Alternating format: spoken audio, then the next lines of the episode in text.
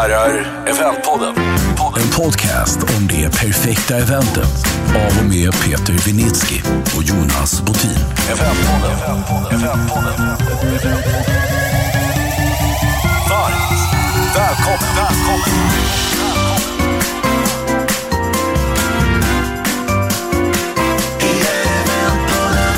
Eventpodden. Idag spelar vi in podd eh, som vi normalt inte gör. Eh, ni vet, normalt så är inte vi kopplade till aktuella händelser när vi, när vi poddar, utan det är generella saker. Eh, men idag känns det som att vi behöver göra den här podden kopplat såklart kring eh, Corona. Eh, och informationen kring det ändras ju minut för minut, timme för timme, dag för dag. Så att det kan vara bra att veta att vi spelar in den här idag måndag 16 3 klockan 13.00. Eh, och, och eh, ändras i läget så har vi ingen möjlighet att uppdatera. Vi ska också säga att vi inte är några experter på corona på något vis, utan vi bara ska reflektera kring, kring eh, vad som händer i vår bransch och, och, och, och sådär. Eh, och det är Peter och jag. Peter, välkommen. Ja, tack får man väl säga då. Det här var ju en podd som vi kanske inte hade hoppats att vi skulle spela in, eller velat. Nej, eller ens drömt de värsta mardrömmarna om att vi skulle behöva spela in. Ja. Kan, kan du, kan, vad, hänt, alltså, vad har hänt de senaste veckorna? Ja, jag, jag misstänker att mina senaste veckor har varit ungefär som, som de alla andras. Det har ju varit som du var inne på här. Det har ju varit eh, snabba kast och tvära kast och saker ändras. Och man tycker att värre än så här kan det inte bli. Och så blir det värre och så blir det värre och så blir det värre. Eh, men det handlar väl om liksom att ha en massa dialog igång med stressade kunder och det handlar om leverantörer som ser liksom sin verksamhet slå sönder eller sina livsverk som bryts ner. Det är massa jurister som till och med de är tagna på sängen. Inte ens de vet riktigt hur de ska agera i det här läget. Och sen inte minst då eh, kollegor som ju såklart är jättebekymrade och som reagerar på olika sätt. Ehm, det jag tycker är ändå någon form av ljus i tunneln det är ju man upplever ändå liksom att, att, eh, vad ska vi säga, att samhället eller näringslivet sluter upp på något sätt kollektivt. Alla verkar fatta att det är liksom en otroligt märklig situation. Alla är beredda att kompromissa och jag har i princip inte träffat på någon som bara liksom ser till sitt eget perspektiv. Utan alla vill så väl det går. Sen är det ju en jätteosäkerhet var vi tar vägen. Men eh, det är väl det som krävs. Det får inte bli djungelns lag för att då kommer det bli totalt kaos. Och vi är också i en bransch där, där vi som, som eh, projektledare eller så där, är vana vid att saker händer och man måste förhålla sig till och det gäller att stå upp när det blåser och kavla upp armar och sådär köra. Det, känns som att alla ligger i hårt för att lösa kunds bästa. Ja, men alla försöker vara lösningsorienterade och jag tycker också det är bra om man märker att kunderna är lösningsorienterade. Det, kunderna är ödmjuka och förstående. Eh, och det tycker jag är viktigt också. Eh, för att vi är ju en bransch med många små aktörer rent generellt. Så att vi, vi eh, kan bara göra vårt bästa och det, det upplever jag att folk gör. Och om du, om du försöker ta ett, det är klart att det är tufft att ta ett hela branschen perspektiv, men, men eh, hur agerar kunderna om du försöker inte skönmåla det på någonting? Nej, men jag tror att alltså, många är då liksom allmänt välvilligt inställda och jag, jag har ju mycket kontakt med andra byråer också. Och man kan säga så här, en hel del arrangemang ställs in, framförallt i närtid. Eh, en del genomförs. Det görs eh, grejer hela tiden. Även om det inte är, är alls så mycket som det skulle varit normalt sett. Men det allra mesta skjuts ju fram. Eh, det knuffas fram till Q3, Q4. Där alla hoppas att det här då är ändrat så att det går att genomföra. Och det gör ju att eh, det finns en annan utmaning och det är ju att det gäller att hitta man måste hitta platser för att vara på Q3, Q4 och det börjar bli väldigt, väldigt svårt där ute. Kan man dra några paralleller till tidigare eh, händelser som vi har varit med om? 9-11 och vi har askmoln och vi har sars och vi har... Nej, jag skulle säga att det finns ingenting som är i närheten. Om jag tänker på de dryga 20 åren jag har hållit på så är det ju Eh, de stora grejerna har ju varit liksom dotcom-kraschen där i början av seklet och sen har det varit eh, finanskrisen 2008 var det va? Mm, Men det handlar ju bara om att vi har fått ett, liksom en total ekonomisk inbromsning. Ehm, det får vi ju nu också, men vi har ju dessutom en, en pandemi som sveper över oss att folk inte ens kan träffas. Så att det här är ju otvivelaktigt det mest utmanande vi har varit med om i, i mötesindustrin. Mm. Vad innebär beläggningsmässigt tänker du för, för branschen? Vad ser du?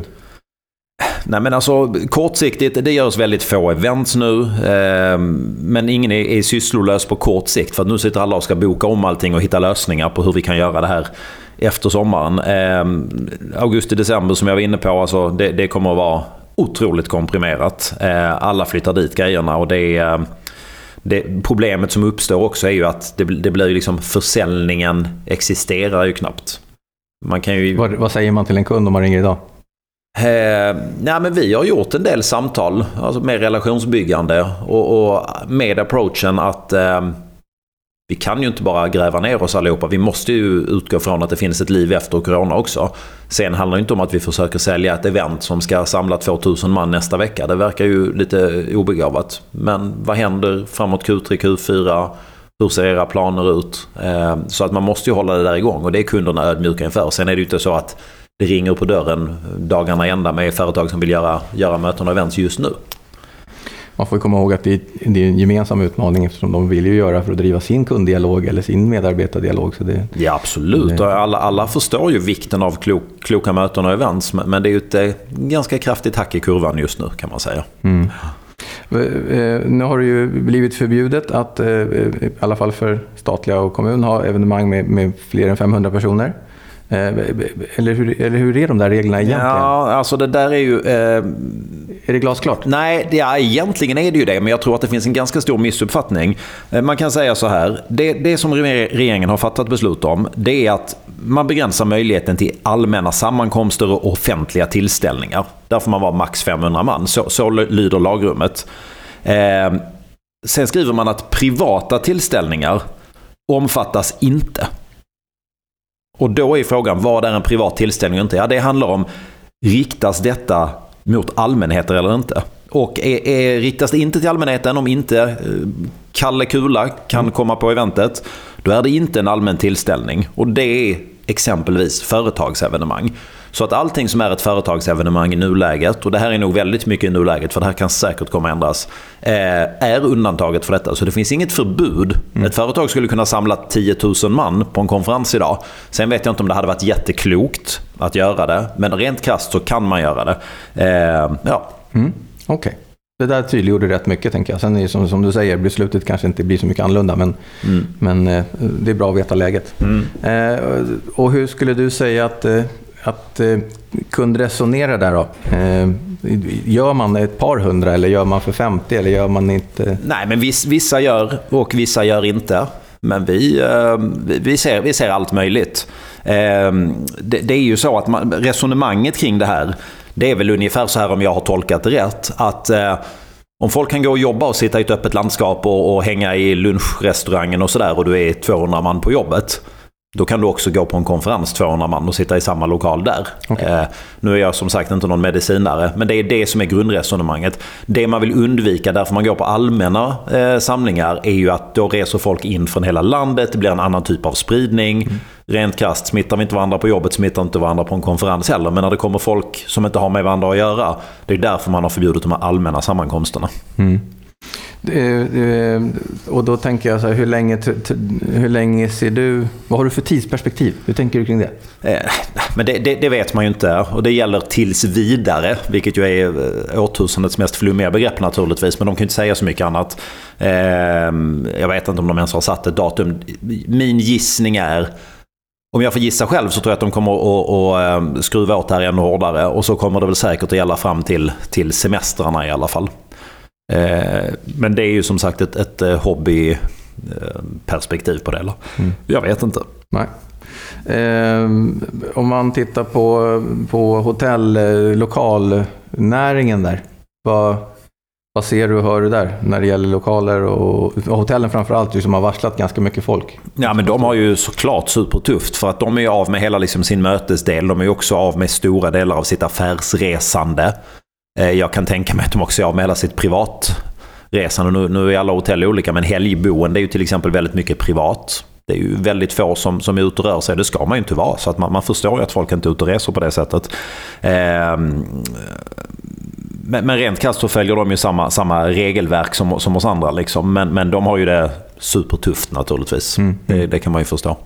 Om vi lyfter in diskussionen till ekonomi då. Eh, och, och resonerar lite Eh, jag förstår att man vill ställa in eller man vill flytta fram. Hur ser du att det påverkar det ekonomiska? Nej, men det är ju här det gäller att ha tunga rätt i mun och försöka hitta bra lösningar. Och, och de juristerna som, som eh, jag har pratat med och som jag vet att andra i branschen har pratat med. Där säger ju alla det här är så otroligt oklart läge. Det är så otroligt unikt läge. Så det allra bästa är ju att försöka hitta lösningar, att komma överens med alla inblandade. Ehm, ska vi dra allt det här i juridiken hela vägen så kommer vi att få processa de närmsta 50 åren. Det är nog ingen intresserad av.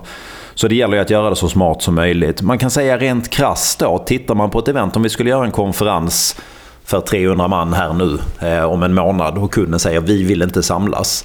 Nej, då kan man säga att då är det avbokningsreglerna som gäller. Eh, för det finns ingenting som säger att man har rätt att boka av en sån konferens. Eh, inte gentemot lokal, inte gentemot byrå, ingenting. Eh, det sen det allra, de allra flesta gör är att försöka knuffa fram det och där, där tror jag att de... Där öppnas någon form av förhandlingsmöjlighet, ja, eller diskussionsmöjlighet. I alla fall. Ja, och jag kan bara berätta hur vi har haft och som jag vet att de flesta har gjort. Många resonerar så här då. Okej, okay, vi gör ingenting den 10 maj, vi gör det här den 10 september och så bara knuffar vi dit alla kostnaderna istället. Eh, och det har de allra flesta ställt upp på, anläggningar, byråer och så vidare. Man tar en paus i projektledningen helt enkelt. Det tycker jag är en jäkla schysst kompromiss för att företagen har ju som sagt inte liksom legal rätt att boka av det. Sen fattar ju alla att de inte vill samlas. Eh, men det är väl ett exempel på en, en, en liksom pragmatisk lösning på det hela. Mm. Och, och, då kan man se en skillnad om det finns flyg eller resor eller tåg kopplat till de där. Är det, är det ett lokalt evenemang och byta datum så är det, finns det ett jobb Ska vi koppla på resdelen, då kommer ju paketreselag och Ja, och det, är, alltså, det, är, det är otroligt geggigt. Ehm, det man ju kan säga, ehm, om man hoppar mellan olika saker, så kan man ju säga att ska vi utomlands, då ska vi nog bara se till att inte planera några event just nu. Givet att vi inte får eh, i princip komma in någonstans eller komma ut någonstans. Det är ju jättekladdigt det där. Det är ju superstökigt. Så att det där ska man nog akta sig för. Eh, och samma sak, liksom att planera för någonting med flyg inom landet just nu. Högst osäkert. Nu sitter vi här dagen efter att SAS permitterade 90% av sin styrka. Mm. Det är ju väldigt oklart vilka planer som går överhuvudtaget. Verkligen. Ja. verkligen. Eh, något fler kring ekonomin som du, som, som du liksom känner? Löfven var, pratade ju om vår bransch. Det är alltid roligt när den uppmärksammas. Kanske inte just i det här fallet. Nej, nej, det var väl första gången som, som Stefan Löfven tog ordet eventföretag, tror jag att han använde i, i munnen. Men, det, men det, det, det kommer ju en massa nödlån till hela industrin. Idag har de ju gått ut med, med permitteringsregler som jag är tämligen övertygad om att, att väldigt, väldigt många aktörer i branschen kommer att använda sig av. Så att det är ju liksom handlingskraftiga och bra förslag kan jag tycka. Eh, det vi ska veta om ekonomin det är att det finns ju också en, en problematik kring likviditet. Eh, lite större företag, större byråer och så klarar sig säkert igenom det här under liksom en, en, en hyggligt lång framtid. Men branschen är också full av små aktörer. Eh, tänk dig att du till exempel är en eh, vi tar att du är en teknikfirma, du sitter och betalar av lån. Du, du leasar din eh, utrustning och så betalar du av lån varje månad. Du har en massa frilansare som, som är uppbokade som du har kontrakt med som du ska betala och så vidare. Även om man då tar alla de här eventen och knuffar fram dem till hösten. Den här teknikfirman kommer inte kunna betala sina kostnader fram till hösten utan det måste finnas ett, ett, en, en likviditet i marknaden, i branschen. Eh, och där tycker jag att man också eh, har en förståelse. Eh, eventet som skulle gjorts 15 maj tycker de flesta kunderna, men skicka mig fakturan då på, på det större delen av beloppet så har vi förskottsbetalt det mesta och så gör vi klart det sista sen. Mm. För att det ska finnas en bransch helt enkelt. Eh, och det, ska, och det ska finnas kvar en leverantör som kan göra eventet åt den som man ju egentligen har signat upp redan. Ja, nej, men absolut. Ja. Och det, det, är ju en del liksom av kompromisserna. Men jag tycker att det, det, det verkar liksom vara, finnas en, en eh, en schysst dialog. Eh, Men... Sen ska man, man ska veta också att 2019 var ju ett, ett, eh, ett väldigt bra år i eventbranschen. Nu har inte jag sett allas bokslut av förklarliga skäl, men man vet ju om att det var bra fart i marknaden. Många gick bra. Det bör ju finnas en del liksom sparade vinster och sådär som man kan använda sig av för att dämpa det här. Och sen har ju då som sagt regeringen vidtagit kloka åtgärder som, som hjälper. Mm. Så att i nuläget, och då är det verkligen i nuläget, så skulle jag säga att, att eh, de flesta borde klara sig. Eh, det är en helt ny vardag. Man behöver paketera om. Eh, men med de stödfunktionerna, eller stödåtgärderna som, som regeringen har flaggat för, så ska man kunna klara att överleva om man är någorlunda etablerad. Är man en liten, liten aktör, då, då kan det nog säga pang ganska fort här. Tyvärr. Mm.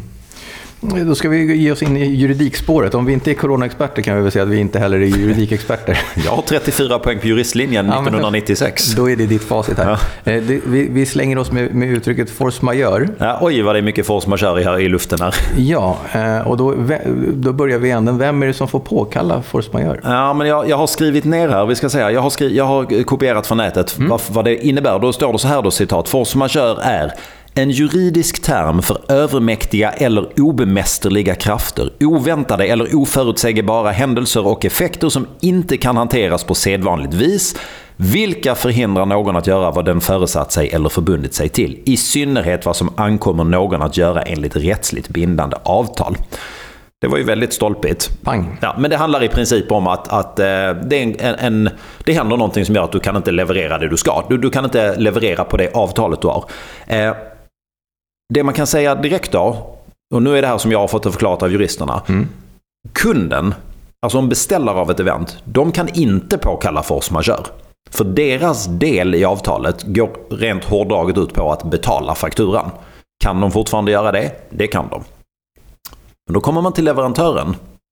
Om det är en byrå till exempel. Eller ett hotell eller vad det är för någonting. Kan man leverera tjänsten om man till exempel har ett mötesförbud eller det går inte att flytta folk eller vad det är för någonting. Nej, högst sannolikt så kan man inte det. Och då är det alltså exempelvis byrån eller hotellet eller vem vi nu pratar om som måste påkalla force majeure. Eh, och den där är ganska viktig. För att som, som jag förstår det så ska man också vara väldigt proaktiv. Det är det juridiska rådet. Visa att man vet om det här, tar det här på allvar. Och här verkar det finnas eh, lite kunskapslucka. Om jag bara själv refererar till de casen vi har varit involverade i och de stora liksom, anläggningar vi ska vara på. Eh, så borde, på samma sätt som vi har tagit kontakt med, med våra kunder och sagt det kan vara ett force majeure-läge. Jag vill flagga för att vi kanske inte kan leverera det här eventet. Så borde exempelvis anläggningarna göra samma sak. Och där är det sen en massa juridik och det är svårt och någon säger ja fast vi kan ju leverera ett event för 499 pers fast ni skulle vara 1000. Ja, hela andemeningen var ju att det skulle vara 1000. Det var ju förutsättningarna, det är det vi har avtalat. Så att man kan säga att det, det, är du som lyssnar, om du driver liksom ett, ett hotell eller en festvåning eller konferensanläggning, då ska du nog påkalla force majeure om om det är case som ryms inom ramen för vad du inte kan leverera. Då ska vi komma ihåg att de allra flesta eventen kan fortfarande levereras. De är företagsevenemang, de är inte över 500 man, alla de här grejerna. Eller de är företagsevenemang, men över 500 också. Eh, Sen kan det finnas en miljon andra avtal, individuella avtal eh, i olika sammanhang som naturligtvis kickar in här. Men det här är övergripande vad som gäller. Och återigen, alla juristerna säger försök att hitta pragmatiska lösningar. Alla borde vara intresserade av det för att det här är en sån unik situation.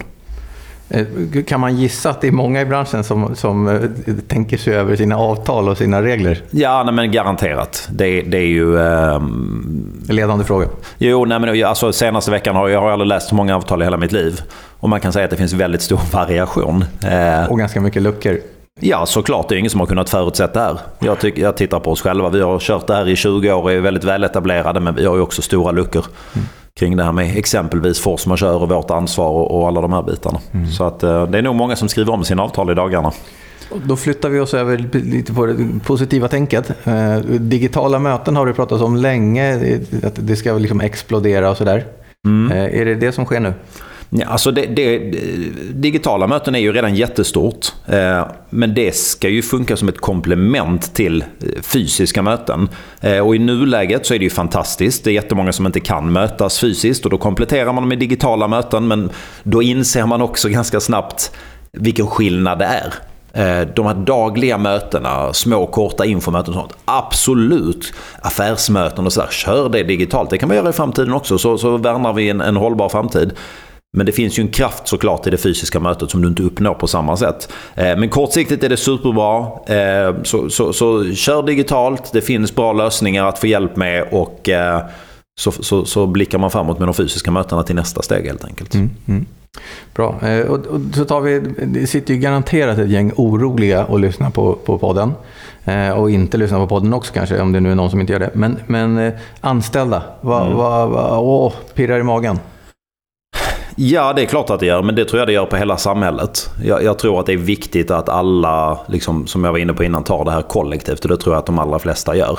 Eh, vi sitter i samma båt allihopa. Nu behöver vi försöka navigera det här rätt på något sätt. Eh, de som kommer att lyckas bäst, det tror jag är där man liksom har byggt en, en kultur som gör att de anställda sluter samman.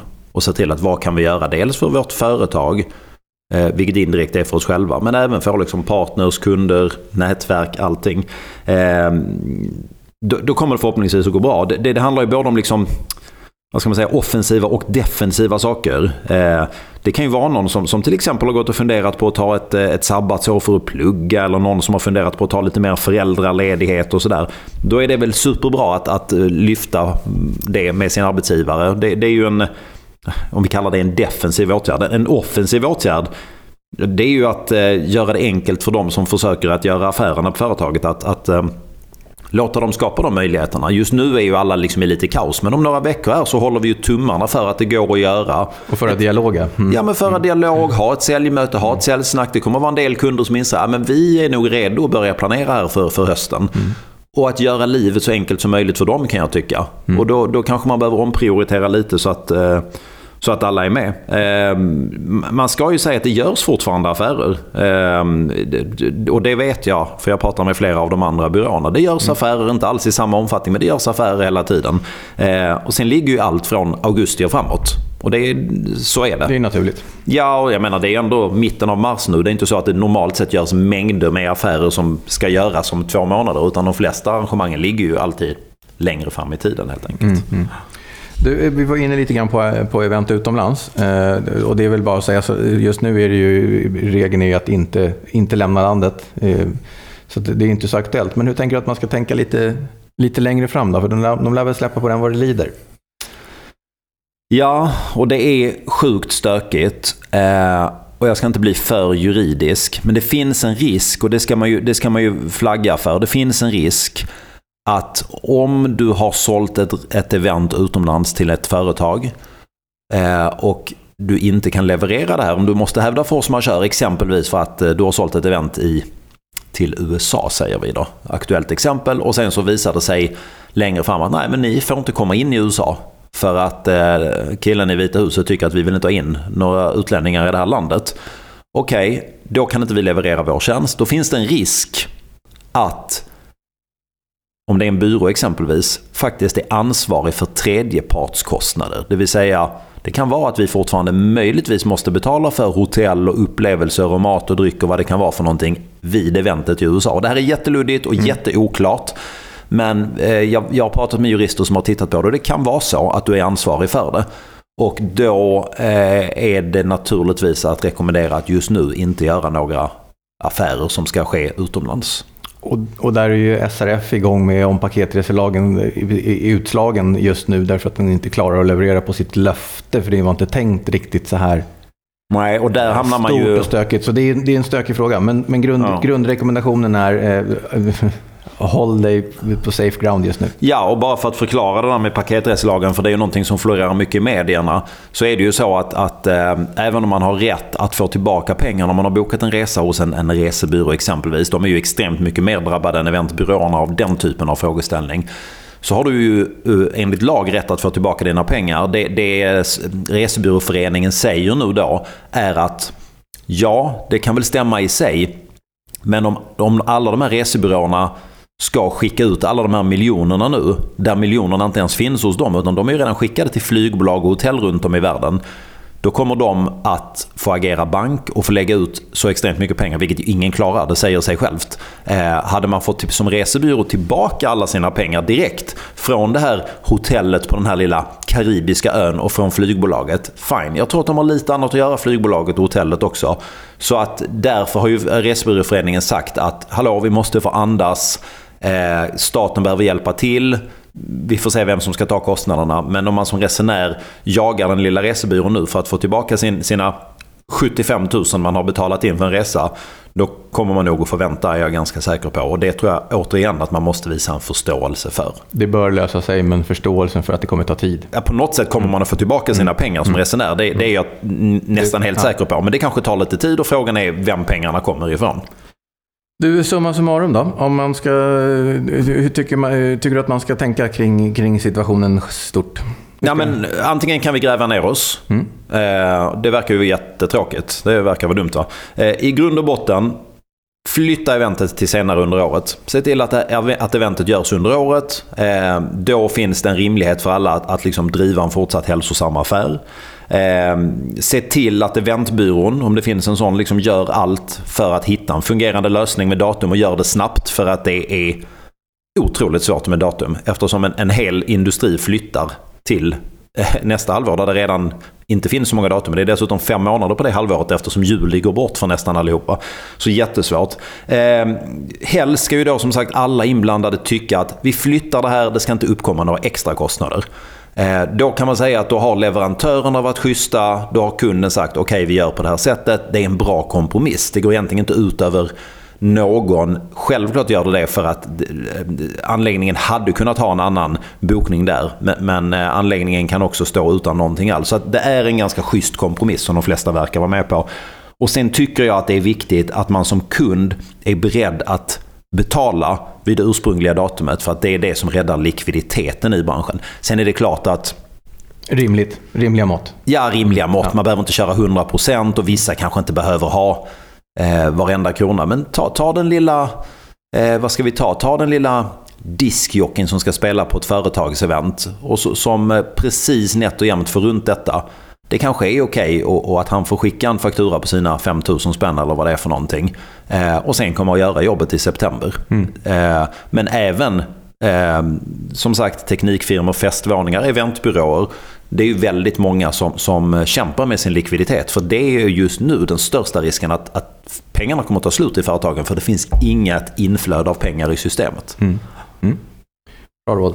Om du får gissa då, eh, hur kommer det se ut framåt?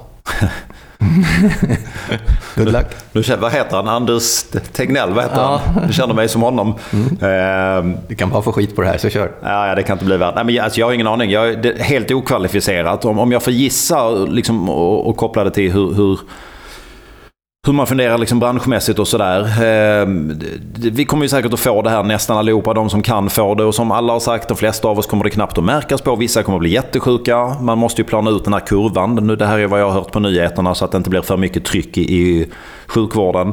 Någonstans gissning, eh, någorlunda realistisk eh, förhoppning just nu. Sommarsemestern kan jag tänka mig att det är någon slags, någon slags brytpunkt. Eh, liksom kanske 1 augusti eller eh, eh, liksom till skolstart 15 augusti någonstans. Då, då, tror jag att samhället liksom måste vara igång normalt. Eh, då, då har det varit totalt kaos med, med tragiska följder i sjukvården. Men samhället måste tillbaka för det finns otroligt mycket negativa följder av att inte samhället fungerar. Och i det läget så är det väl så här, då, de av oss som inte har haft det då, då får, då får vi det och då hänger sjukvården med nu, nu, är det här bara gissningar, liksom, men, men någonstans så vet man ju om att stänga ner ett samhälle för länge. Alltså de, de konsekvenserna, det, det kommer inte vara hållbart. Alltså. Mm. Så mm. det är någon slags, någon slags gissning. Mm. Så mina pengar idag det är på att vi är förhoppningsvis igång mm. 1 augusti som vanligt igen. Mm. Tills dess är det damage control. Strålande bra. Du, vi, brukar, vi, brukar ju, vi brukar skicka in någon blooper så här i, i, i podden. Har du, någon, har, har du tänkt ut någon? Nej. Nej, det känns som att eh, fokus har varit någon annanstans. Jag kan inte ens komma på någonting som jag, ja. som jag kan dela som har med bloopers att göra som är kopplat till det här. Min, eh, inte jag heller, men min son Kalle kom hem igår och, och berättade att de har döpt det här, den här perioden till någonting i, hans, i plugget, om jag fattar rätt. Mm. Rona season kallas det för. Rona season? Ja, corona, corona, på corona season. Rona season är det nu.